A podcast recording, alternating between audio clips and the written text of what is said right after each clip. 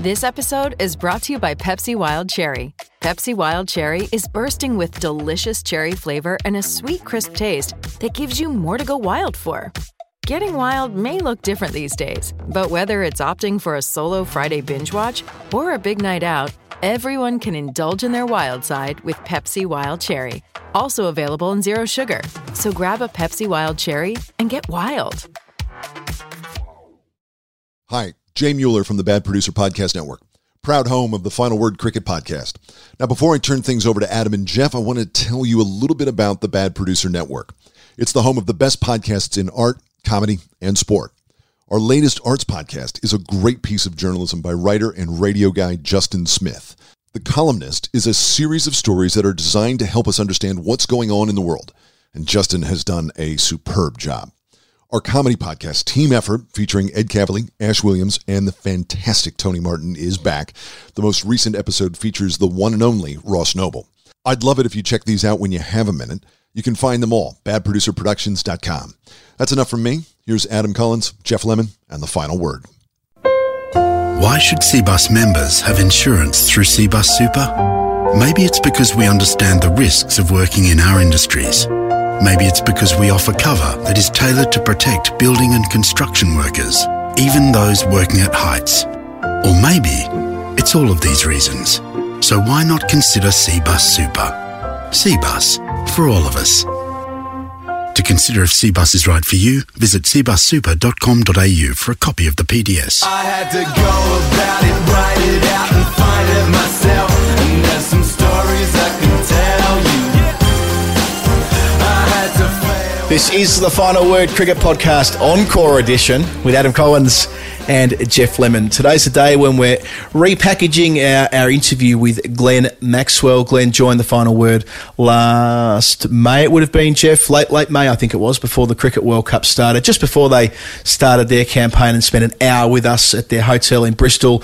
Uh, it, it's one of the, the best interviews I think we've ever done on the Final Word, Jeff. So I'm I'm thrilled that we've uh, we, we've had a chance to yeah dash a, put a dash of paint on it and uh, and get it ready to go again. It's one of the only interviews that we've done in a hotel courtyard in Bristol as well. Um, so that sets it apart. You can really get the, the ambience, the, the soundscape, if you will. None of that was created in a studio. That was authentic. That was, that was on the street. It was, you, you can feel the grittiness, the integrity, uh, it, just in the, the sonic presentation of that show. It was by the seat of our pants, as I mentioned on the on the Monday show, Jeff. You just made it in time. I was sitting in the in the lobby with Glenn beforehand, and, and due to a, a, a well, I think from memory, it was just simply the technology. You didn't have it with you. Had to rush back to my house and get the get the tube across London, and make it to Paddington, and buy another train ticket. It was nearly a shambles, but it was all right on the night. It was a shambles. It was absolutely a shambles. I um, w- what happened was that we had a train going from King's Cross down to Bristol, which is a you know a good few hours away, and I had to record a different podcast at the Guardian headquarters, which is just next to King's Cross. So I was like, fine, I'll go in, I'll do the Guardian show, I'll casually stroll across the road, hop on the train to Bristol, and, and off I'll go. And I did that, except I didn't bring our recording equipment with me to the Guardian to begin with. I just left it at your place because in my head I was like, well, I'm just going into the office to do some work. And then got to King's Cross, and just before I went down the steps to get on the actual train to Bristol, I was like, fuck. I do not have the thing that we need to actually record the show, meaning we are going to go to Bristol to record a show with no means of recording the show. So then I had to travel back across London to your house, get it, hustle back, and somehow it was a lot of sprinting, a lot of sweating. It was terrible. It was a, it was not a good day, but um, I got on the train in time, and I got there just in time. Yeah, the fact that it was like that when you finally sat down and we were in the courtyard. In fact, we were standing up, weren't we? We were standing up uh, as as we did it. Uh, we were you were just relieved to be there, and I think that sort of comes through in, in the questioning. We had a bit of fun with Glenn's um, Google searches. I reckon was how we did it. So I'm kind of looking forward to listening back to it, like I did with the the Harsha Bhogle encore a couple of weeks ago, because it had been a while. You kind of go back and remember that um, the answers that they, have given were yeah, very forthcoming and uh, very enjoyable. So I hope you get plenty out of that when we come to it. Before uh, we, we go to Glenn, we've got a few other bits on the agenda. Uh, we've got some Nerd Pledge coming up. But first of all, I said on Monday uh, that we were going to have a Zoom live show, and I can confirm that we're having a Zoom live show, Jeff, on the 7th of May, which is Thursday, so week Thursday, I should say, from when you'll be listening to this episode, I'd expect. Uh, it'll be at 8 p.m. Uh, Australian Eastern Standard Time, so Melbourne time or Sydney time, and it will be with uh, the great Damien Fleming, who's been a friend of the show. He listens to the final word. We've, of course, worked with Flemo on radio and other bits and pieces in, in the cricketing media. A fantastic fast bowler, one of my genuine favourite cricketers growing up.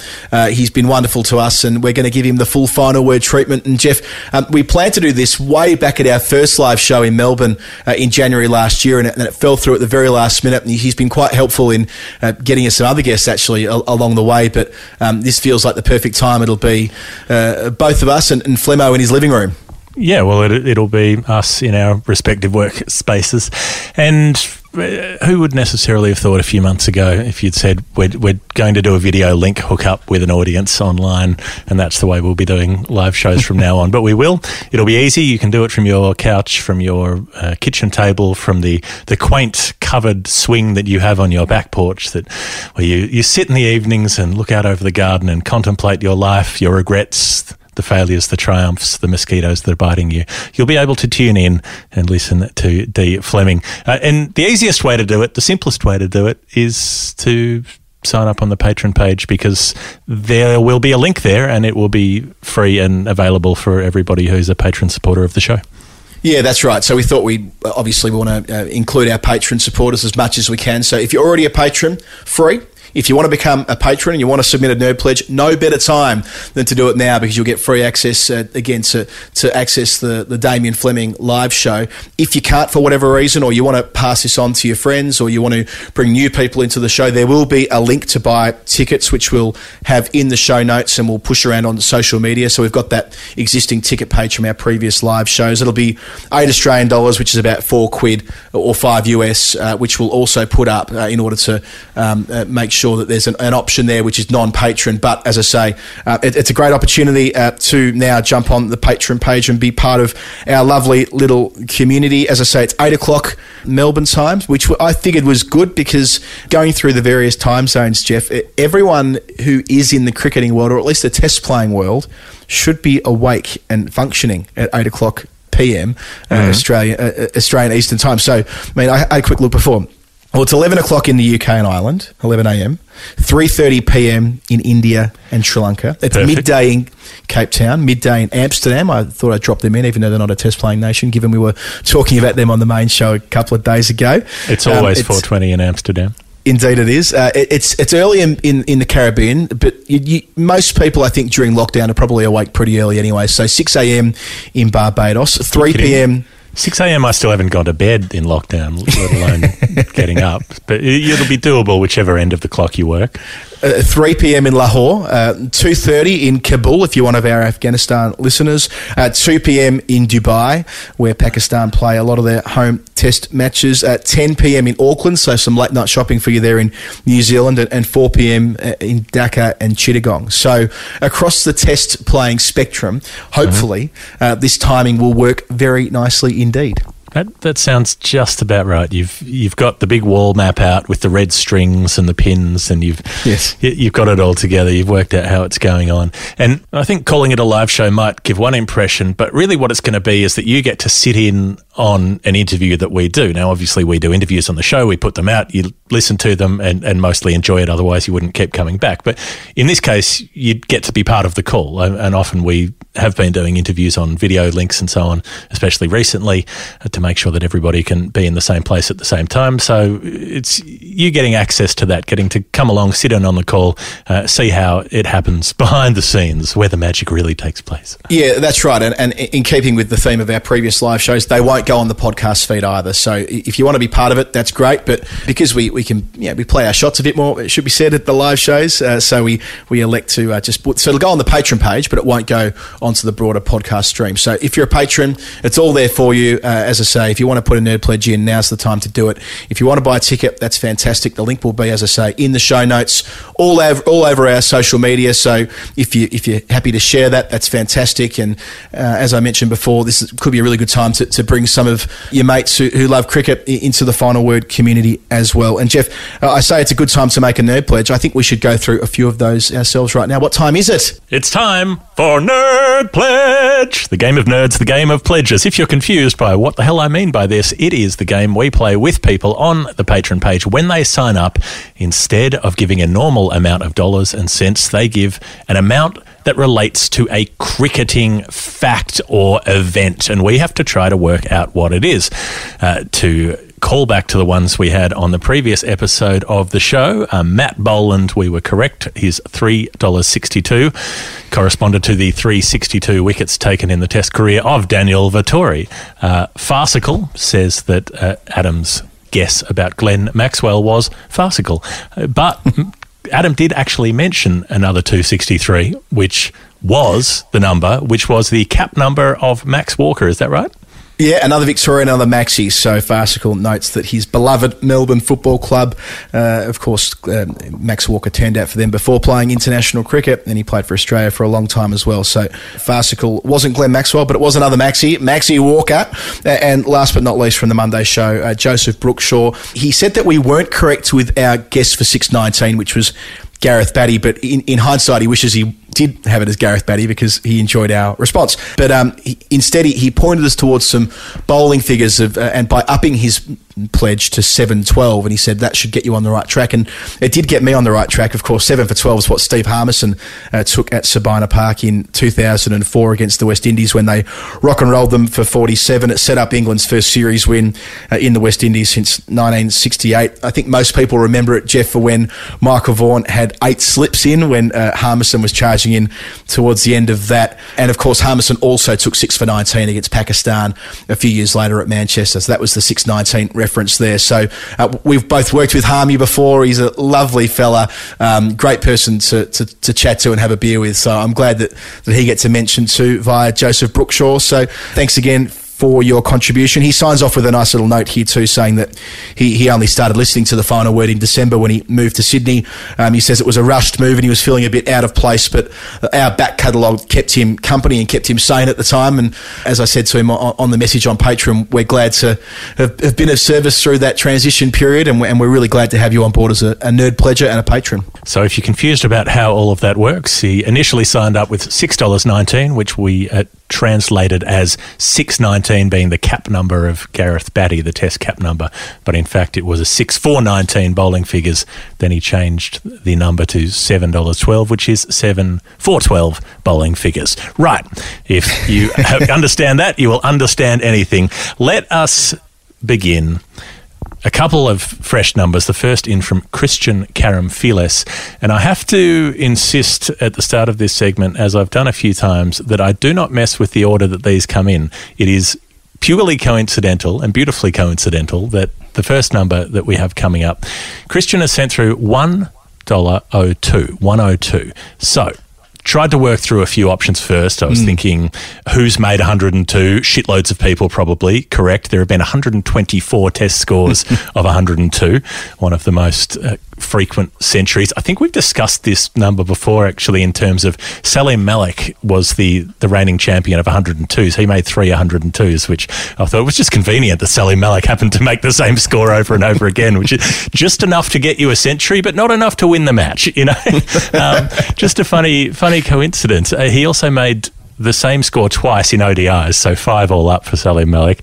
Dilip Vengsarkar made it three times in tests. Ross Taylor three times in ODIs.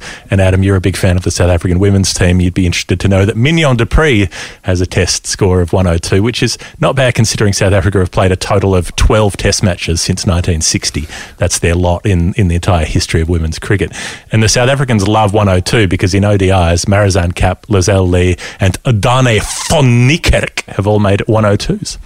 That's fantastic. I think Marizanne Kapp made her 102 with Dane Van Niekerk in the biggest partnership ever in a women's ODI or something like that. Maybe it's the biggest for South Africa uh, back when Marizanne was just establishing herself as a, a legitimate all rounder. I had a look at cap numbers. So we haven't done a Pakistani cap number before, but what better number to go to than perhaps the greatest Pakistani cricketer of all time? Well, certainly um, the, the, most prolific fast bowler, Wasim Akram, was the 100, 102nd Pakistan Test cricketer for India. Farokh Engineer, um, he was the 102nd cap for, for India. I think he's come up on the show before, Jeff. I can't quite remember why. Maybe it was in one of our live shows he got a, a Guernsey for something or another. Jim Maxwell loves to bring up Farokh Engineer th- because he played in the rest of the world 11 when Ah, yes, yes. Sobers was doing all kinds of miraculous stuff. And, um, and Farokh Engineer was the one Indian player in that world 11. So he, he does come up in the Maxwell reminiscences, um, not Glenn, but Jim. I also had an inkling that this might be to do with test wickets. Uh, Players with 102 test wickets John Bracewell, Johnny Wardle, Alan Connolly, and Shivlal Yadav. So I don't know if Kristian was a, a huge fan of either of those, any of those four. Uh, for a different reason, I was looking at world records uh, of, of who- what the world record was in, in test wickets at different intervals, and 102 was the world record at one stage. But anyway, that was be, before the, the turn of the, the 20th century, so we won't go too deeply into that. In the early 20th century, 1932 to be precise, Nawab of Pataudi uh, made a century, 102, uh, in the Sydney Bodyline Test match in December 1932. So a nice little quirky one throw in there.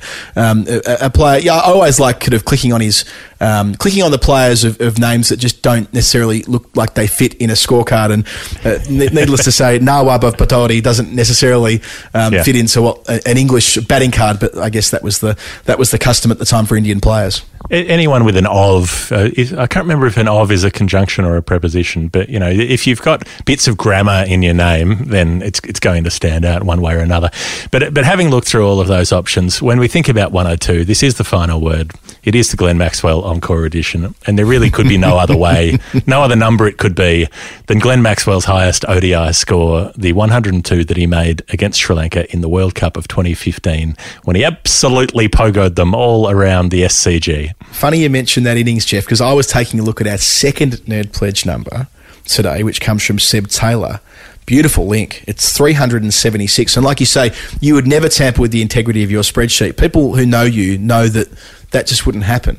And by sheer coincidence, 376 is what Australia made on the day that Glenn Maxwell made Australia's far, he made Australia's quickest one day 100 that day. So it was 102 off 53 balls, but he raised the century in 51 deliveries. So that mark still stands for Maxi.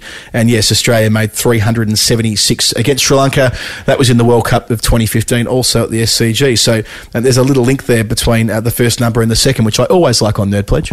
Yeah, and, and I think for that reason, and given it is the Glenn Maxwell episode, and as I was working out the 102, you were working out the 376, and it, it just so happened that they meet beautifully. So we're going to say that's what it is. Seb Taylor, we're going to, you have Australia's score in that match, and Kristian Karamfiles, you have Glenn Maxwell's highest ODI score. Let us know, send us a message on Patreon, and you can correct or confirm as you wish. I certainly think it's more likely to be uh, related to Maxwell and that innings in Sydney than it is to be Paul Wilson's cap number. He did play uh, a test match in 1998 and he was the 376th to do so. And, you know, a bloke called Malcolm Marshall also took 376 caps. It could be him, but it, it's all Maxi all the time on the final word, and it certainly is today as we work our way into the encore edition of our interview with Glenn uh, last May in Bristol. Uh, a reminder again, we have the live show, the live Zoom show, so jump into the show notes and see the link to that. And if you're not a patron, best possible time to do so, Jeff, how do you do it? you go to the website patron.com slash the final word. And if you're confused as to why you can't find it because you're typing in p-a-t-r-o-n as is the conventional spelling of patron you will find it is not spelt that way. It is for reasons that will never become clear to you spelt p-a-t-r-e-o-n some in america call it patreon. I guess that could happen if you're completely literal in the way you pronounce things, but I like to, to go with the intended spirit of the word. Uh, so patreon.com slash the final word, and then you can sign up. You can send us a nerd pledge. We'll do it on the show when we get through those that are still pending, uh, and you can watch Damien Fleming's interview with us in a couple of weeks' time. That you can. Thanks to Kristian. Thanks to Seb. Uh, Jeff, uh, we'll leave it there. Uh, and the next voice you hear, well, well, it'll be our voices, but the voices after, probably. I expect I probably introed uh, the interview when we started it. That is certainly my recollection. How often? But after that, Would- but after that- once a week. I promise you, after that, it will be none other than, than, than, than Glenn James Maxwell.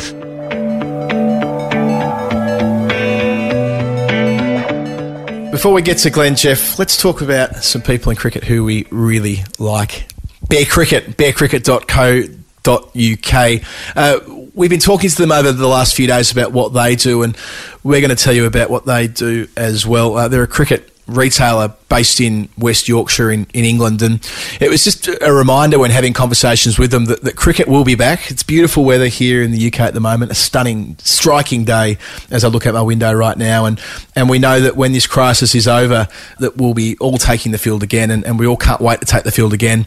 And, and as a result, you, start thinking about simple things like your bat, your kit, about going out and to the nets for the first time, walking out to the middle. And, and, and I'm looking forward to personally doing that with Bear Cricket when the time comes.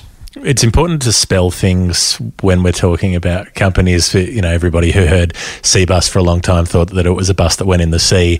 Um, you might think of bear cricket as being B A R E, but it's not. In fact, nudist cricket. It's B E A R. It's the large furry animal bear um, cricket. I'm going to guess that it's called that because Adam Brown is the guy who started bear cricket, and I'm guessing it's a brown bear sort of relation, a very commonly well well known bear or respected bear. The brown bear doesn't have the sort of headline billing of the grizzly. You know, it doesn't have the glamour of the polar. But the brown bear is a fucking solid bear. It's a real. If if you want a good, reliable bear that is not going to let you down, black bears, a bit, you know, I mean, a bit small, a bit flighty. They tend to get up trees and so on. The brown bear stays on the ground, solid, doesn't mess around. Of the bats they make, there's the black bear, uh, there's the three bears, there's the Kodiak bear, and there's the polar bear. So no brown bear yet, but you know, in, in, in due course, maybe a, a brown bear bat can be something you can develop with uh, the bear cricket guys. Um, so that they were set up to provide handcrafted English willow bats that were grown and manufactured in the UK from private forests, and then turn them into blades that you get at an affordable price. So a, a solid alternative to the mass manufactured cricket bats. These are made with love and care, and that's the spirit they run the company as well. So they're, they're really keen on everyone who, who works with them and buys their products to be part of their family and share and celebrate their success with them in, on social media and in person and all the rest of it. So there is that great touch, and that's really really shone through when talking to them in the last few days. This isn't sort of some behemoth of a company. It's it's a very hands-on operation. Each of their products still are designed by um, high-level cricket professionals and coaches with heaps of experience with with making kit, with equipment, with top-level performance and so on to make sure that the bats are fit for purpose all the way through from junior ranks through to senior ranks and indeed, Jeff, the professional game. There are professionals playing in county cricket at the moment who are aligned to Bear Cricket. If uh, if I had a private forest, I would probably get into nudist cricket um, because why not? You could if you wanted to. Um, Sonny Munn almost does. He plays in a pair of shorts and that's it. No shoes, no shirt, no service. Um, it, it, it might seem exposing, but. It, it, there's there's a level of freedom as well. Uh, Tymal Mills is one of the players with Bear Cricket, more known for his bowling than his batting, but does send the ball down at, at terrifying speeds. Uh, they've got the Warwickshire captain Will Rhodes is one of their players. Uh, the Yorkshire wicketkeeper Johnny Tattersall gets lucky, buys a ticket. Often it comes off. They they use the kit because they like it because it's. Um, I, I guess if you're using kit that you know someone has paid a lot of attention to, That's it. Made it. They've made it by hand. They've designed it really carefully. They've um, you know updated it as they go along to make sure that they've got everything tweaked just right. And, and you know there's there's enough love and care and and you know Nonna's love has gone into these pads. The, these haven't been churned out at the. This isn't a 64 slices of all American cheese style hmm. pair of cricket pads or pair of gloves or genital protector or you know the, all of the kit. Everything that they've done to protect you playing cricket. Uh, nude or clothed has been thought through. And I mentioned it's, it's affordable prices, and it really is compared to some of the bigger manufacturers. And we're also uh, today talking about a discount you can get through the final word. So if you go to bearcricket.co.uk and at the at the purchase bar, if you like, pop in final word. Very straightforward, no complicated code here. Final word is all you need. 10% off. So I strongly, if you are sort of like me, I've been sitting around quite a bit thinking about, the, you know, the resumption of the season. I mentioned on the weekly show uh, on Monday how I've been lapping the Southgate Cricket Club in, in recent days. Well, I mean, if this is probably the time to, to stock up on your kit. The 2019 range is there's massive reductions on that at the moment. So if you're looking for something from there, it, it's a good time to collect. And the 2020 Classic range. year. The 2019 always a classic year. It was a real vintage year for Bear cricket. Well, in many ways, it is. If you think about the, uh, you know, when you when you reflect on 2019 as a cricketing summer, there's, there's few better than 2019 for cricket in this country. The 2020 range is out now, of course, as well. So, um, yeah, uh, drop Adam a note. Adam Brown it runs the show there. Jump on the social media handles as well on Twitter. They're bear underscore cricket. Instagram bear.cricket. We'll pop them into our show notes as well, as we will uh, the uh, website and the offer code, which is final word. So bearcricket.co.uk. We're absolutely thrilled to be working with them on the final word, and that is the offer code final word.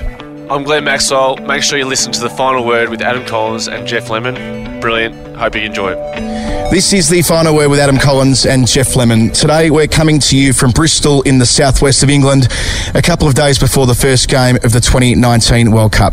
We've hiked down here today because we're doing something we've been talking about for a while now. You could say it's part two of a final word trilogy. I'll explain. In January, for our sold out live show at the Commercial Club in Fitzroy, we presented to you the oral history of Glenn Maxwell. Today we're sitting down with him as he begins his campaign to win the World Cup for a second time. Now, the reason I say this is part two is that there's another, much longer conversation we'd eventually like to have with Glenn. We know the bloke sitting opposite us says what he means and he means what he says. He always answers honestly. With that in mind, on the cusp of a World Cup, that kind of interview could be, shall we say, career limiting. So instead, we're going to have a different type of conversation. If you listen to the oral history or ever listen to our show over the last four years, you already know Glenn's story back to front. We hope so, anyway. However, what is it about him that the people around the world really want to know?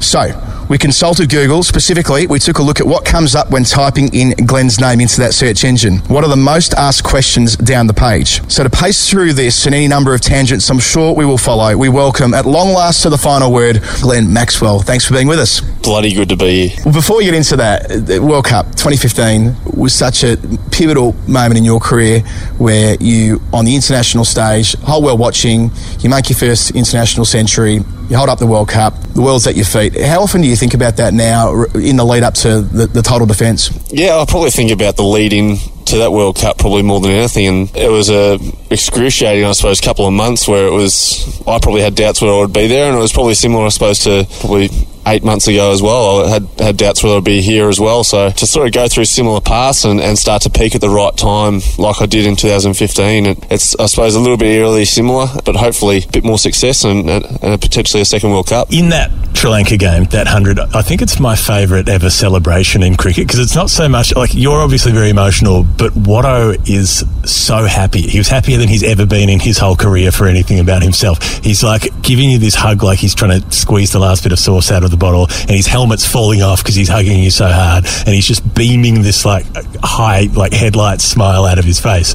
It was, it's a beautiful little moment between you two. Yeah, it was, and he, he was so good for me during that World Cup. Uh, someone who I rested a lot on, I suppose, at different times, and the way he was to me as a senior player and as a, as a close friend was, was brilliant. And to, to be able to share that, that moment out there and, and feel the joy, I suppose, of him, the excitement that he got out of that. He'd obviously been through a bit of a lean patch as well. He sort of he was in and out of the side, and he'd just come back into that side and, and started to hit the ball really well. So I suppose we were both at, at different ends of our careers, I suppose, at that stage. But uh, for him to sort of share in that moment and and yeah, we, we embraced for probably a little bit too long. Um, but yeah, I sort of didn't want to sort of turn around and still be crying in front of a camera. So that, that was a really special moment and something I'd love to be able to replicate. Uh, What is it about Watto that it seems like when you talk to Shane's former teammates, there's a bunch of you who are huge Watto loyalists. Uh, What is it about his personality that draws you in so close?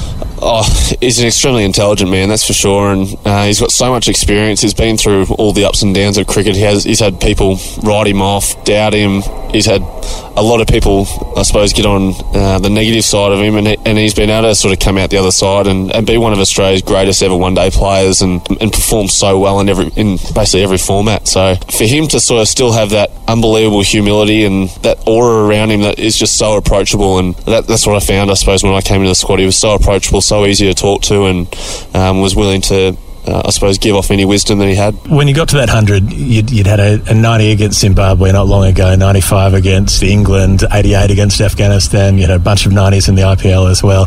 Were you, was it starting to get to you a bit at that point that you hadn't? I mean, I know it's such an arbitrary number and it, it shouldn't mean anything, but somehow it does. Th- that's right. It, to me, it, it, it shouldn't mean anything, and but people were kept on bringing it up that I, I'd never had a hundred in, in any format for the country, and to me, it didn't really matter because it felt like my contributions were winning games for the team, and I, I thought that's all that should really matter. And whether I get ninety nine or hundred, it actually doesn't matter too much. It's just a, I suppose, a stat that people look back on, and you got X amount of hundreds or I- look back at, I suppose, the, the contributions that I've made that have helped to help the team get to a, a victory. And I think I don't think we've lost once I've got to ninety. So I think that's a that's a stat that I'm, I'm pretty happy with. You said before that, people getting your back about things, and that was something that at the time was, was, was drawing a bit of interest. How much do you pay attention to? Sometimes the media storm swells around you more than it does other players in world cricket. It really sharpens up. Like, how do you experience that on days when you are headlines around the country and sometimes even around the world? Yeah, I, I suppose I've gone through different stages of embracing it, hiding away from it. You can become, I suppose, very introverted uh, when you're away on tour. You spend a lot of time in your hotel room, and there's ample time just to sort of scroll, scroll through social media and, and read a bunch of negative stuff. And you can get into a pretty dark place at, at different times. But I, I suppose I'll be able to read it and actually just sort of sift through it and either take it on board or just let it let it go by. But I'm pretty laid back and pretty relaxed about that sort of stuff. And people have their opinions, and it doesn't really phase me. What I know is that my teammates have got my back, and uh, that, that's that's probably the main thing that I, I worry about. You said something last year, late in the year, before the Big Bash, I think it was actually, about social media and the influence on mental health of players. How it can have a, a pretty big effect when you hit your mentions button, then it can be an absolute sewer. Again, what's your experience of how you, how you handle that? Um, do you literally read through your mentions when you, you go well or go poorly, or do you have to discipline yourself to not actually read any of that? No, I, I'm pretty open to reading it, but I'm I'm also really good at sort of um, sifting through my my feelings. I'm able to sort of talk pretty openly with other people, and and I know that my support group will always be there for me as well. So I've, I've got a really good support group that I can I can fall back on if I am having a tough day or I am. Um, not exactly going through the greatest patch of form, so to be able to rest on people openly and honestly, and basically put your feelings out there for people to sort of see is um, is something that's probably helped me along the way. We usually try to maintain some degree of impartiality while covering cricket, but we, we give ourselves a couple of exceptions. I think the final word is a place where you can feel safe to express Maxwell enthusiasm, and there've been a, a lot of followers who've come in, they've been drawn into that circle. There's a huge number of people out there who just really fucking love the Maxwell work. you know, are you aware of that, that there's this sort of groundswell of affection for you as a player as well? That there's this really substantial part of the cricket community that wants nothing more than to watch you go about your work? It's actually changed a little bit. I think early days, no one really wanted a piece of me. I think it was probably most of India were pretty excited when I when I turned up, and most of Australia were pretty much the opposite. So it's it's been nice to sort of change that over the last couple of years. People have been a little bit more, I suppose, uh, accepting of me and. I suppose I've, I've been able to sort of show my personality a bit more, and people have been able to take that. But it certainly helps if you're performing a bit for the country and, and playing well. Uh, I think as soon as you start to not play well, they certainly jump off board pretty quickly. But people, people are still into you. Like you, you, a couple of years ago, when you weren't even playing in the one day team, you were running drinks. You were still on all the posters outside the MCG. you were, they were, they're using you to sell stuff. Like you're the marketable guy in that team. I do remember a bunch of my mates turning up to the G going, "This feels really weird. You're on you're on all these big flags out the ground. Like there you are, 20 metres tall, and you're not even playing." The same applied when we were in India a couple of years ago at the start of the Test series when I can't remember what it was called that bar across the crossroad from the team hotel in Pune when there was a cocktail named in your honour when you weren't even in the side at that particular moment. Like they love you over there. Yeah, I well. do remember that the Maxwell cocktail. That's um, I might have had a few. That's probably why I didn't get picked. That extends to the way you've conducted yourself in the media as well. I mean, you do these great long form interviews with Gerard Whateley on SEN, for example, where I mentioned it kind of as a bit of a throwaway line off the top, but you do just kind of say what you reckon. And maybe it's my old political hack hat on here, but people aren't always trained to say what they reckon. They're trained to give a line which will be palatable and not get themselves in strife. But I don't know, how do you feel about the idea that when you do um, give an interview like that, that you are going to be exposed? You're just at peace with that now, that you just believe that what you say is good enough and, and that'll be that? Well, I think I, I put my personality out there and, and and show that everything I say is pretty genuine and I mean I mean it from the heart. And people don't really want to hear the fluff; they want to hear the real stuff that actually goes on in um, in our minds in the game. Like opening up about some of some of your deepest fears, I suppose, uh, to the public can be quite hard for a cricketer. But to say the truth, it doesn't really bother me too much. I, I think everyone has them, and, and if you can open yourself up and, and sort of be personable, I think uh, it makes it a bit easier for people to relate to you and makes it easier for people to come up to you in, in public. And instead of, I suppose, getting heckled like from across the road by a couple of drunk guys, they're actually more more than happy to come over and say hello. Although sometimes drunk guy heckling can be, you know, the Dirk Nannes, Oh, Up to yeah. the gasolina. Yeah, there- there- There was there- there've been the some bloke in moments. Adelaide who was just singing Daddy Yankee to Dirk, Na- Dirk Nannes. He bowls up to la gasolina. Give me that gasolina. And I tell you, Dirk loved that It's as well. He was a, he, he was he loved that guy. Yeah, he loved that Unashamedly so. No, but I think this is quite an interesting vein we've tapped into here. I, I didn't expect to talk about serious stuff, but here we are. Like the idea that I'm sure you were media trained to the back teeth. I'm sure you were taught when you start to play for Australia, a centrally contracted player, a decade or more now in the professional game, how to get through a media conference with the straightest possible bat and kind of say nothing. But I've never sort of experienced that with you on the other side of the desk. I mean, you just kind of get up there. And I said it before, you just say what you think. And, and surely you must do that with a degree of mindfulness that sometimes it will get you in trouble. But as I say, like you, you've made your mind up almost beforehand that it's, it's a risk you're willing to take. Yeah, I suppose I go in with a, a few key things that I want to talk about, and and you have a few people, I suppose, in the team that you you really want to pump up, and but I suppose it's about also being honest about it as well, and, and like talking about the impact that Watto's had on my career, being really open and honest about that, and like, I suppose not a lot of people sort of see that sort of thing, like they can just sort of see. I suppose two teammates hugging on the pitch without really knowing any sort of the backstory. So to be able to, I suppose, express yourself and show people that you're actually a real person and not just a not just a 20 foot tall flag on the outside of the MCG. yeah, it's nice to be able to, I suppose, be a, a welcoming and approachable person in public. That's the big gulf, I think, for a lot of people watching sport. It seems like th- there would be this difficulty in making people realise that you're actually just a guy and that everybody else who's playing is just one as well. Yeah, and I suppose that's the, the real side of sport. There, uh, what we see when we go to a, game of game of cricket, we see the got two teams play. You go away, one team's won or lost. You sort of don't think about the aftermath or how the players sort of are feeling, the emotions that go through it. I remember the highs and lows that we've had, I suppose, over the last twelve months. I think when we left England shores last year, it was as bad as it could have been, and then to turn it around when we're leaving India with the tro- with two trophies, um, with the T20 series and the One Day series, it's the complete opposite. So I suppose the feelings that players go through don't always, I suppose, shine through in certain interviews, but it's probably something I've been pretty conscious of. Do you sense that things have changed a bit in the last, I guess, what are we now, 17 months since Cape Town, that there is a sense that you need to give more of yourself and this environment around the team has modified a little bit since that kind of flashpoint in South Africa across the formats, not just in the test side, but that, you know, generally speaking, you are encouraged to, you know, give a bit more and, and, and, and so on. Well, I suppose it, you, almost going back to the mental health, it's about making sure you're taking care of each other and sort of asking, I suppose, those questions about is everyone actually okay? Is everyone thinking straight? Is everyone actually in the right mindset to go to training today or, or go to the gym or whatever it is? Just sort of, there's so much downtime, and if you, like, you can just find yourself just your mind just going off into a really strange tangents. So to be actually able to um, look look after each other, and it's something we've done, I think, been really conscious of over the last few months, definitely, and it's just making sure that everyone's is okay. I'm not sure many people behind the curtains see that with professional sportsmen, especially, I guess, batsmen against bowlers and the matchups and, and so forth, how much homework there is for you now. Has that changed a fair bit even in your time as an Australian player? And give us a just an example of what you might do ahead of a game in this tournament without specifying a country, but how you might get yourself ready to walk out and bat in front of, you know, 20,000 people in, in a game that means an awful lot. Yeah, well, I, I like to.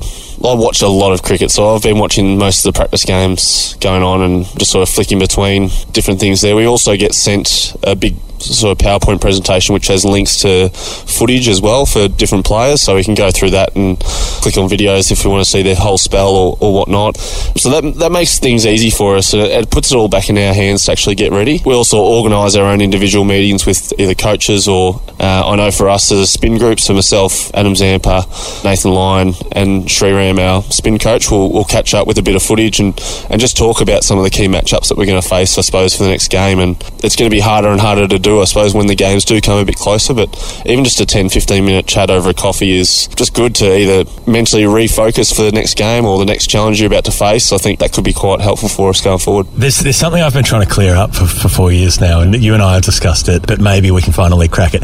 The World Cup trophy is is a, a big gold ball, right?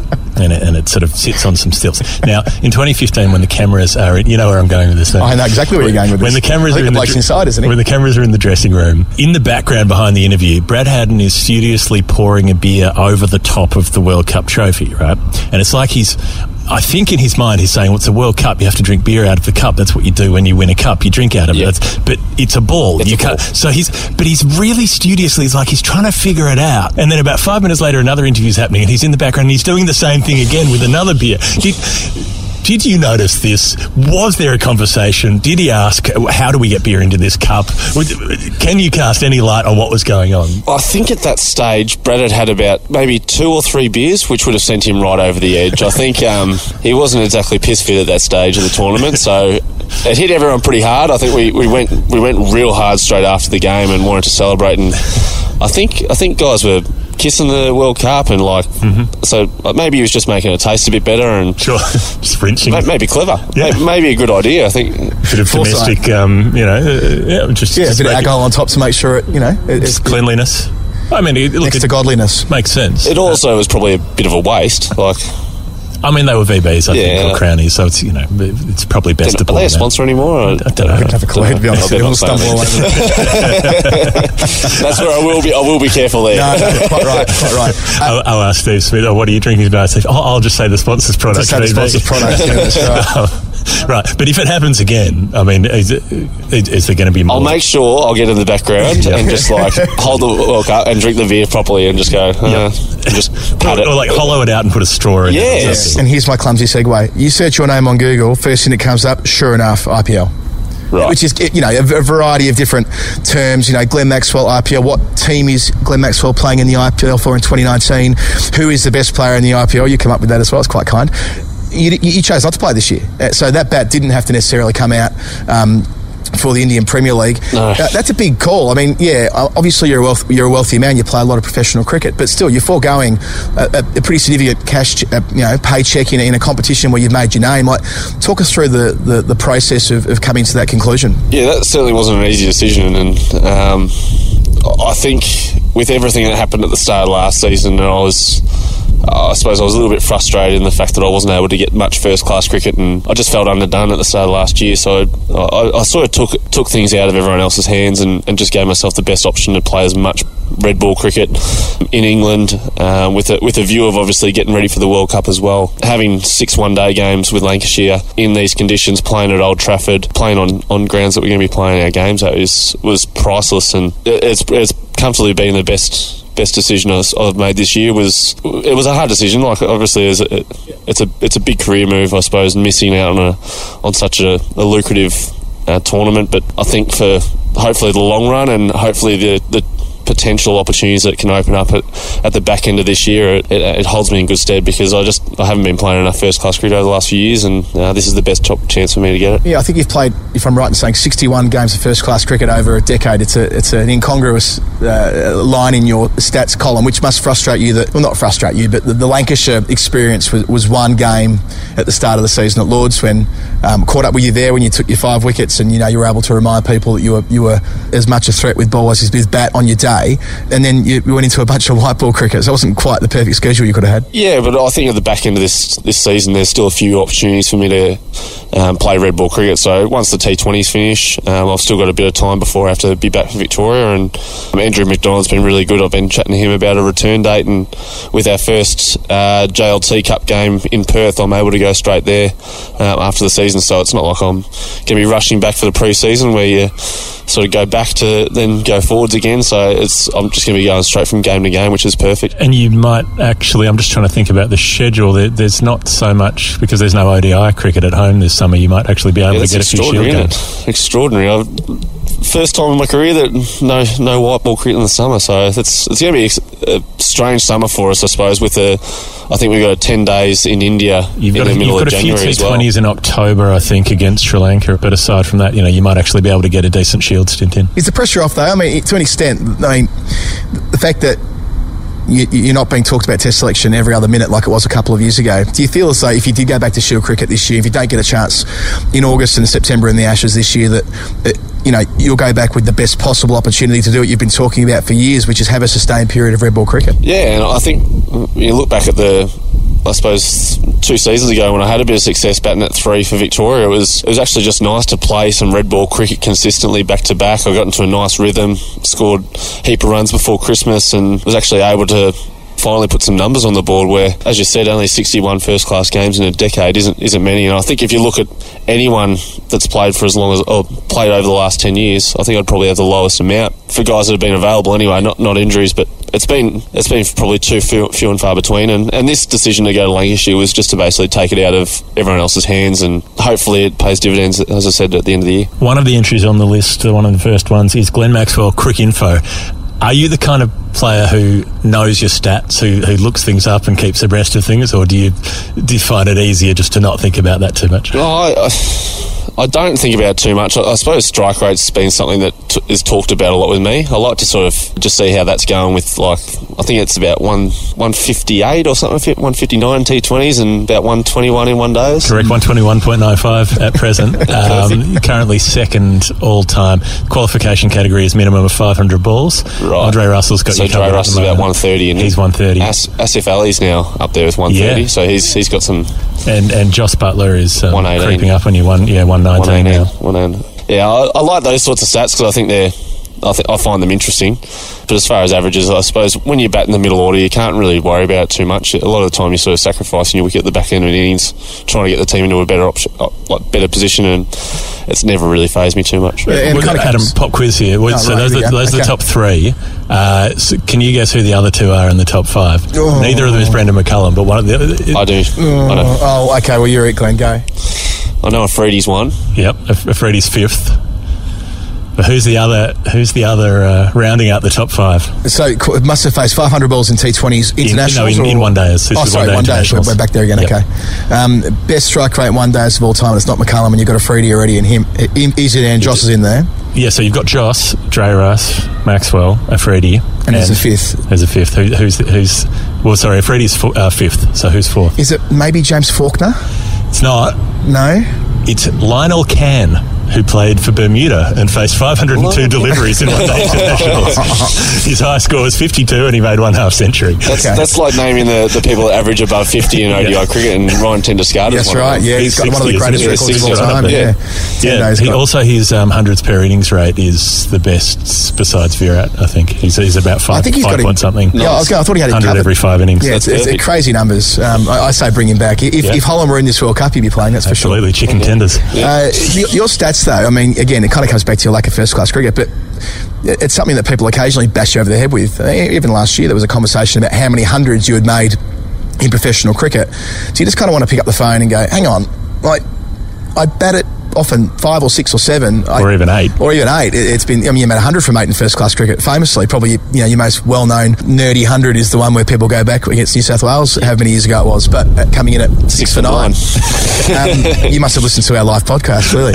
Um, but no, that, that is something that people do wallop you about. It, it must you know, sort of seep through at some level. to be honest, I don't let it phase me too much. And uh, I think having had a number of amazing life experiences and amazing things that I've achieved, I, it doesn't really bother me too much. Like if if my career ended tomorrow, I'd be okay. Like I'd, I'd be able to find other avenues in my life where I'd, I'd still get the same joy. But yeah, I'm still extremely proud of everything I've been able to achieve. I've got 100 in every format. I've been able to, uh, I suppose, get my way back into the Australian Test side, get 100 in arguably the toughest place to, to score runs as an Australian player. So I've been able to achieve some pretty amazing things from, I suppose, what people thought would have wouldn't have been possible for me. So I still have, have high hopes of getting back into that Test side, but as I said, I'm I'm pretty proud of what I've, what I've achieved. Just quickly on that, you would know you would know who the other player is who's made Shane one in all Watson. formats. There Ah, go. yes, yes. Together, together forever. Exactly right. Still hugging. Uh, the next thing that comes up a couple of times Glenn Maxwell wife, Glenn Maxwell girlfriend. Yep. Uh, girlfriend. Um, I, I met your partner at the AB medal. Yep. Um, I hope you're still together. Otherwise, that's yeah, be yeah, that's very awkward. Uh, she's she's brilliant. She's coming over in a couple of weeks, which is which is going to be good. Is that, I mean, it's going to sound like a slightly odd question, but I'll ask it anyway. Uh, taking your girlfriend to the AB medal when you know it's going to end up in the social pages and you know it's going to end up being a bit of a talking point, is that a, is that a conversation you have as a as a couple? Like, are you ready for this um, this kind of attention? It's a big thing because she's Indian descent. Like that's that was probably the biggest thing, and like she had like a public uh, private account on Instagram, and because she got dolled up and all the dress and all that sort of stuff, she sort of had to go off off um, off private, and all of a sudden these people just started like flowing in with comments, and so she, that probably hurt her probably more than more than anything. Like just sort of never been exposed to that before in her life, and uh, we've been together uh, over a year and a bit, a year and a half now. So it's it's been good fun. Like for her, it's been a, a pretty amazing experience to sort of um, see what I've probably gone through with social media and trying to talk her through that and make sure she's she's okay. That's probably the main thing. How hard is that then?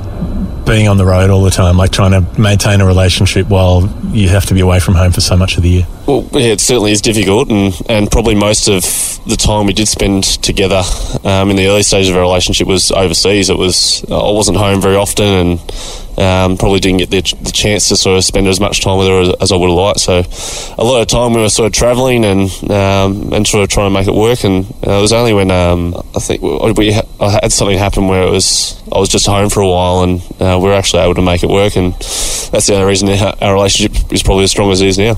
Uh, next on the list, less uh, less less um, personally interesting, but all the same.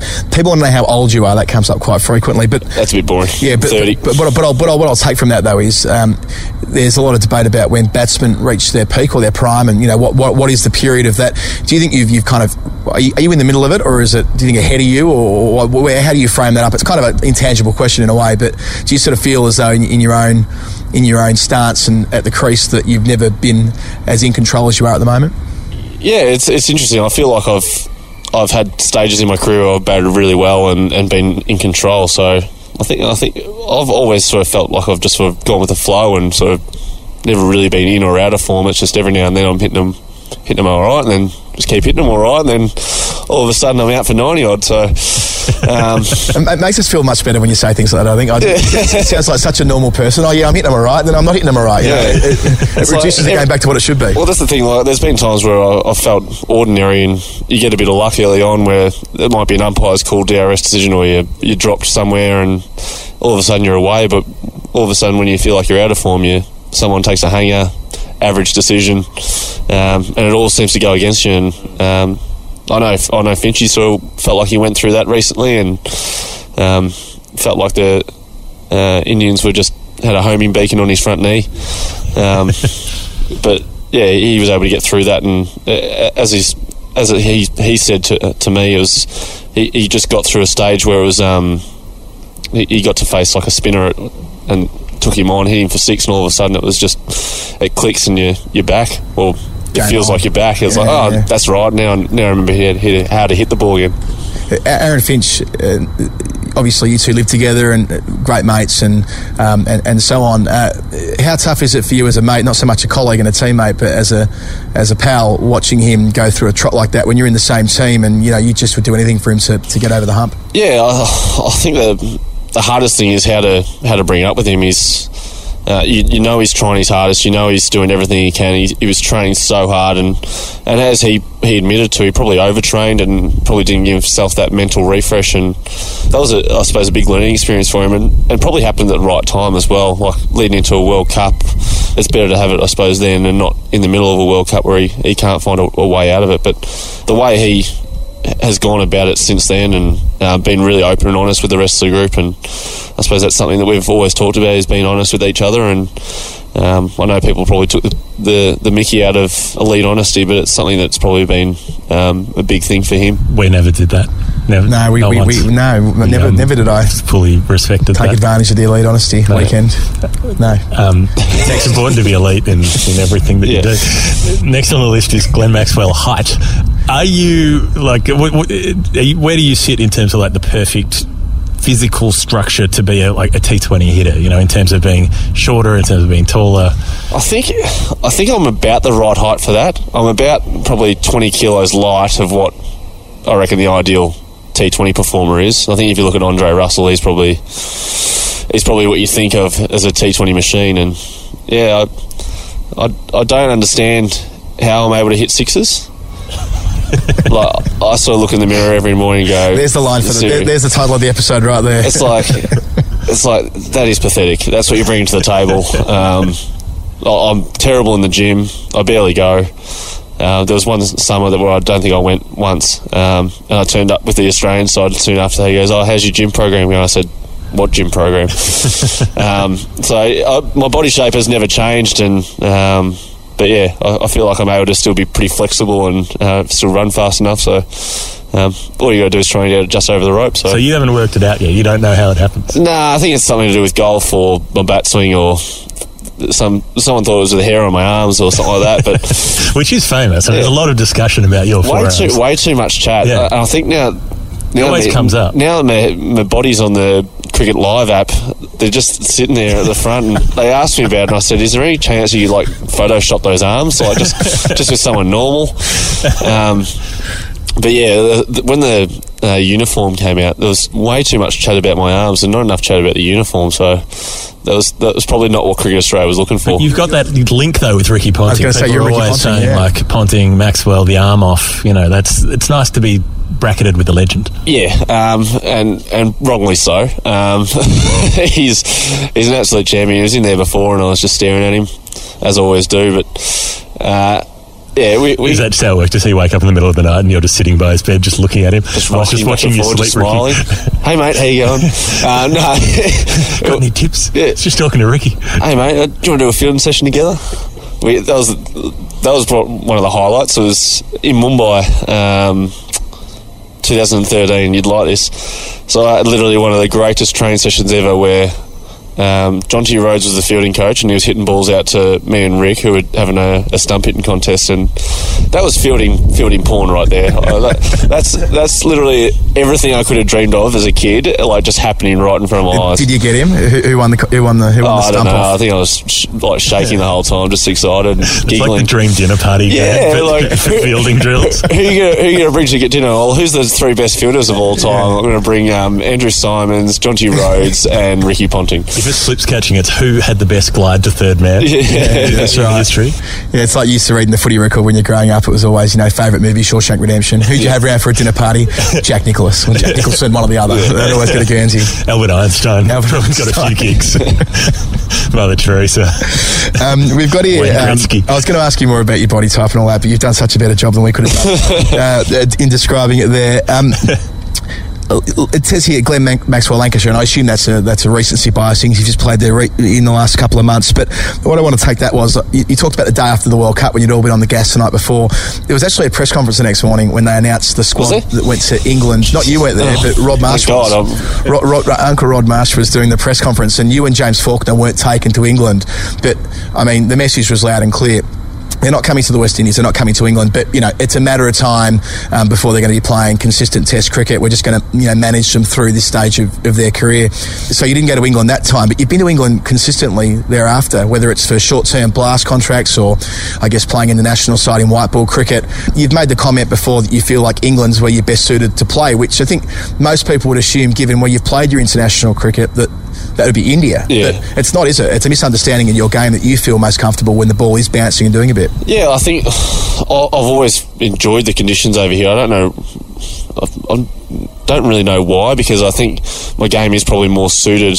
If you uh, if you look from the outside to the lower spinning tracks of, of India, but every time I've come over here, I've just I've felt um, just like a, I suppose a little bit of a different player where I'm able to actually uh, play play a bit more naturally, not have to sort of take as many risks, and the ball actually comes on a, a little bit nicer. And well, I think in India you probably play a slightly more high risk game where the ball's spinning. You have to take certain risks against spinners to, to be successful. And but yeah, I, I think looking back, I suppose the Yorkshire stint, I think that was a that was a big case of why um, I was able to sort of get that time over here. Finchy broke his foot midway through a stint, and I was supposed to only play the T20s. And once he uh, went home with a broken foot, I took over and, and played the rest of the season, and ended up playing a lot of white ball uh, one day cricket and a, and a few four day games as well. And um, that was a the big reason. Scarborough 100, the famous. Scarborough hundred. Scarbados. Well, we were five for five for sixty, I reckon, and myself and Adil Rashid put on, I think 200,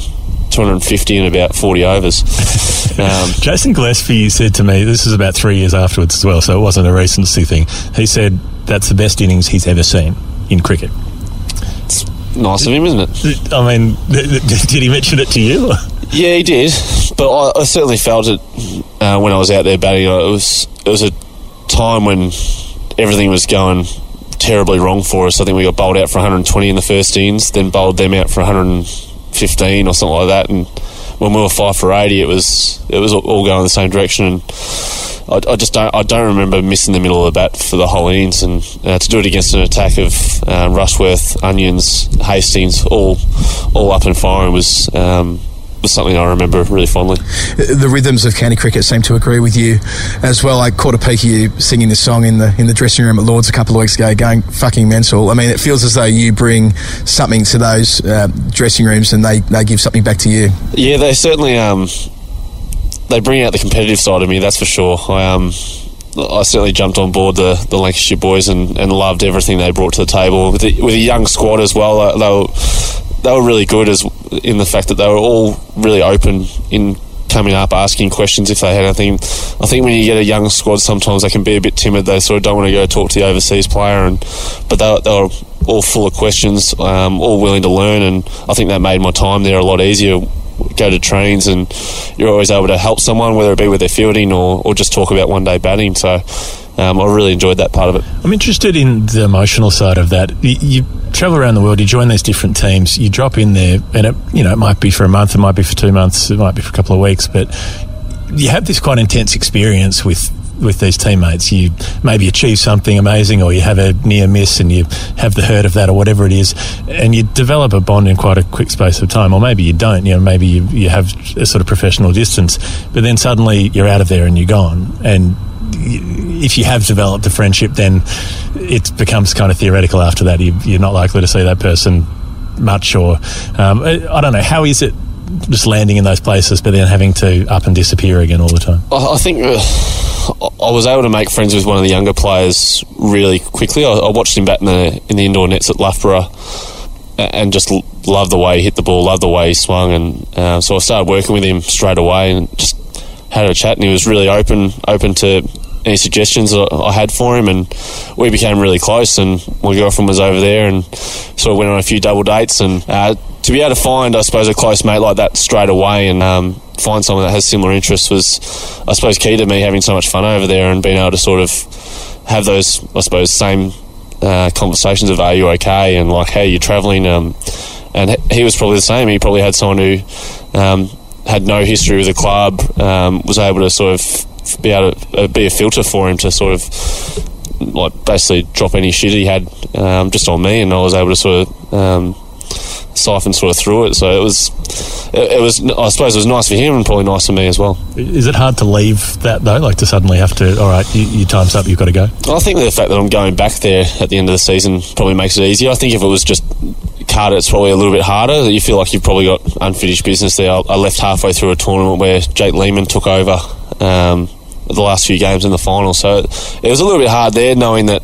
Um, geez, we were sort of building something there. We'd won four or five games in a row and uh, in a really good space heading into finals. So that was a little bit difficult, but um, yeah, I suppose it's just the, the way modern sport is, yeah.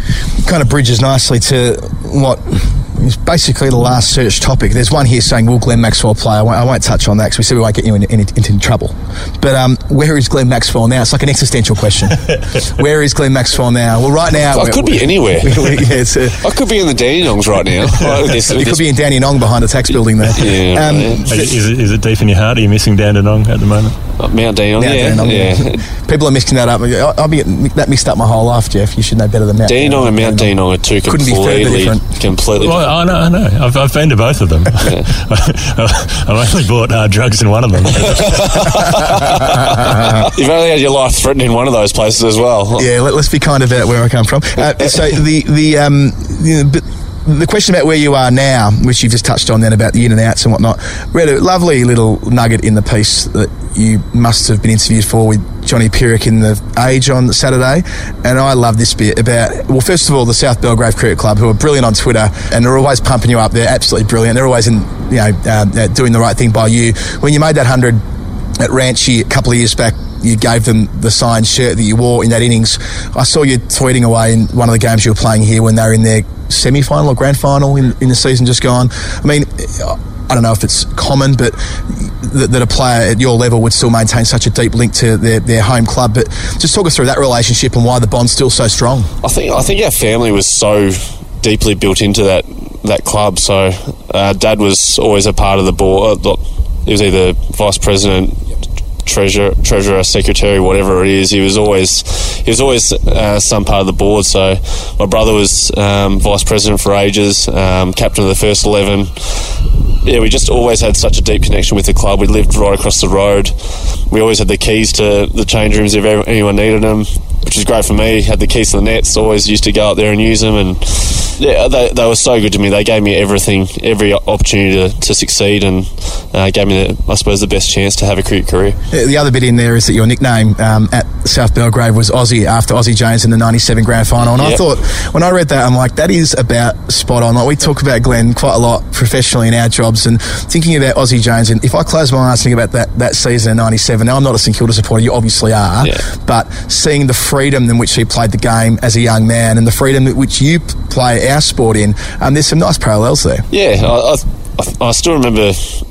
I reckon I was about nine years old, wearing my Aussie Jones jumper, and I was on the on the boundary at, at training. It was either a Tuesday or a Thursday night. And my brother was out there, and um, I just sort of stand on the boundary and throw the balls back whenever it was, and uh, and because I had Aussie Jones on the back, they would just call me Aussie the whole time. So that sort of stuck uh, for when I played my first senior game there when I was eleven or twelve. So. Um, yeah, it, it's, it's a it's a nice story. I've still got like my fourth eleven premiership cap um, with Aussie written on the side of the hat. That's that's something. Better than the big show. Why- Yeah, well, now we know it. Nicknames go- Now- now that- now why is it? Why aren't you Aussie. Maxwell in all the Aussie headlines? Maxwell. Aussie Maxwell does it again. Aussie. Better than Aussie Joe Bugner Here last time we had an international. It's, it's actually funny. Like, I actually met Aussie. Um, would have been last year or sometime. We um we ended up at uh, is it the Watershed or Water Waterside Hotel, the other side of um, Street or no opposite the footy ground, uh, Metricon. Is it Oh, Metricon? right. What is Uh, it? no, Marvel, the- Marvel, Marvel, opposite yeah. Marvel. the Dockland Stadium. The let's dock- say we're not the going to dock- promote any of the commercial Whatever, nonsense. whatever that, The, uh, the, the one with the Savoy roof. The one with the roof. So the The Savoy. no, it's like the Watershed Hotel or something like that, the Waterside Hotel. And I went over there for a few drinks with some mates, and Aussie Jones was there, and um, Big moment. he came up to me and goes, "Hey, how you going? Like, love watching you on, on um, love watching you play." And I was like, "Yeah, right. Uh, this is interesting." I was like, "I've got a story for you." It's the reverse of never meet your heroes. really, yeah, it was, I mean, it, was, you, it was it was really strange. Oh, um, you so should get him to sign that cap. It's funny. I got a few photos with him. He was um, he was well and truly on his way. I think he was, he was playing footy the next day as well. He wasn't sure how he was going to get home. I made him late because I made him get an Uber home after the he missed the last Oh, train. Beautiful. I used to love Aussie Jones. I wasn't a St Kilda supporter either. But He was great to watch. The way Yeah. he'd take off out of the goal square and just Yeah. run the length of the ground. it was that 97 with, with Joel Smith and Aussie Jones. The, ru- they're probably, what, 19 that year? Probably uh, around that. Yeah, like he Maybe got, 20 He, if he they got lucky. drafted in '95. Right, yeah. So they were just, think. you know, that pivotal stage when you're going to make it or you're not going to make it. Obviously, St Kilda make the grand final. We haven't, obviously, St Kilda isn't on our list of questions, but how closely do you follow it? I mean, we follow it pretty closely from afar. Do you still, you know, watch the games and track the scores and get down to um, Dockland Stadium whenever it is that you are home? Yeah, whatever stadium's called it. Um, yeah, I, I get down to the rooms as much as I can and go see the, a few of the guys. And um, whenever I'm in, in town, and they've been always really welcoming to have me in the in the rooms. Just go and sit there and uh, just chat to them while they're doing their recovery and just talk a bunch of garbage with them, really. And they just, they want to know what's going on in um, in tour life. And uh, because I suppose they're stuck in Australia for a whole season, they sort of don't probably see the other side of professional sport, which is I suppose on the road all the time. You should get your mate Ricky to sort you out. Wasn't he number one member at North Melbourne for a while there? Yeah, I think and Warney was number one at the Saints for a bit, wasn't he? yeah, pretty possibly, sure. Possibly. Yeah, it's in your Eric future, Bana- sure. Eric Eric Bana. Bana. Well, you can't really you can't really knock off Eric uh, Bana. I'm, s- I'm not even close. if I win another World Cup, maybe. but at least it's easy if you go to St Kilda. You're not going to forget anyone's name. You're just Jack. yeah, Jack. yeah, Hey, Jack. It's, That's it's right. pretty That's right. JB. They're all JB. With the interest of our international listeners at, at front of mind, Jeff, Yep. I think that's probably the Enough right moment for us to close the interview with Glenn Maxwell. As I say, hopefully the second of three final word ups. Any further questions, Jeff, before I wind it up? Not so much a question, but you may be interested to know, listeners of the podcast, there's there's so much Maxwell backing. They're sending us Maxwell related trivia questions. Constantly. The numerology they- segment every They're week, about clamouring for. Maxwell related merchandise. Like there's there's a lot of love out there. I wonder if you have anything to Send out to those listeners. Well, there's um, there's a few shirts uh, getting sold on the streets of India that are spelt uh, with Maxwell on the shirt, but they're spelled M E X W E L L. I'm sure they're on special if anyone wants them. I must have that shirt. I remember that Text Maxwell. t- t- 2014 IPL. There was um, there was plenty of them on the side of the streets. There haven't been many since. Um, yeah, I, I, love the support I get. I suppose from you guys and um, and the fans back in Australia. As I said, it doesn't didn't always uh, happen like that in Australia, and I had to travel um, 13 hours in a, in a plane to get to India uh, to sort of get any sort of support. So it's um, it's nice to have it back home as well. And, and when you go out to bat in the World Cup, you can know that you, you're carrying a lot of goodwill with you from, from some of these strange and interesting people on the internet who are following along. I'll at tell you what, at our live show, for example, I mean, you know, we did spend an hour talking We- about you and your whole career. So we had and some we did, people, the people didn't know, so we rocked up Yeah. at the start and said, "What we're going to do is do an hour about Glenn Maxwell," and the room cheered. Right. you know, like the whole room was like, "Yes, we are here for this." Uh, very emotionally invested. Um, I will have one last question. Oh, please be my guest. Can I have a hug? Of course Oh, you can. this is lovely. yes. oh, it feels so good. Just recreating the Watto moment. Oh, what a. I'm not wearing a helmet. Though. Oh, what a. I, I just cried a little bit. Glenn Maxwell, it has been an absolute, absolute pleasure having you join us on the final word. Good luck in the World Cup. We'll, we'll be there throughout. I'm sure we'll catch you at some stage. I hope you get a chance to celebrate another World Cup victory and continue to bolster your cases to be a three format player and achieve all you want out of the game. Let's hope so, guys. Cheers. And when you go back upstairs, say, "Man, I just survived a cold, impartial grilling from a couple of hard-edged journalists." Hi, I'm Ebony Rainford Brent, and you're listening to The Final Word with Adam Collins and Geoff Lemon. This is Final Word. Adam Collins and Geoff Lemon quickly signing off. Uh, thanks again to, to Glenn uh, way back when for, for making himself available for that interview. Uh, it was great listening back to it. Uh, and just uh, another reminder of what a great bloke he is. I mean, we, we love his cricket. We were attracted to, to Glenn at the very start of all this because we just love the way that he that he plays the game. But um, every time we, we get a chance to, to spend uh whatever time it is with, with Glenn at various social functions and whatever we do with our job, he's an incredibly impressive guy, as he is across the press conference table and as he certainly was when we talked to him in Bristol. And it was nice as well to remember the hug. It was a good hug. It was worth remembering. You know, sometimes you, you get some hugs that are that are passing, they're tangential, they're the, your ship's in the night, but you know that was that was ships Yeah. docked in the same harbour for for a good length of time. No, that is true. He gives a proper fair income hug. So, uh, Glenn Maxwell, thanks to you. Thanks again to, to Bear Cricket, uh, who are now working with the final word. I mentioned it earlier, but bearcricket.co.uk. Uh, the offer code is final word. That'll all be in the show notes. If you're looking for a bat or anything else, get along to Bear. And of course, as always, thanks to Cbus Super for having our back. This has been the final word encore edition. We'll be back on, well, early next week for, for the for the usual weekly show. We can't wait for that. Thanks for your company. Thanks to all our patrons for playing Nerd Pledge. Remember the live show is coming up on the seventh of May with Damien Fleming. Um, if you're a patron already, you can come for free. If you're not, there'll also be in the show notes a description as to how you can buy yourself a ticket. I think that's everything, Jeff. You well? It is. It is. You Farewell. I love you. Ciao, Bella. Myself, and there's some stories I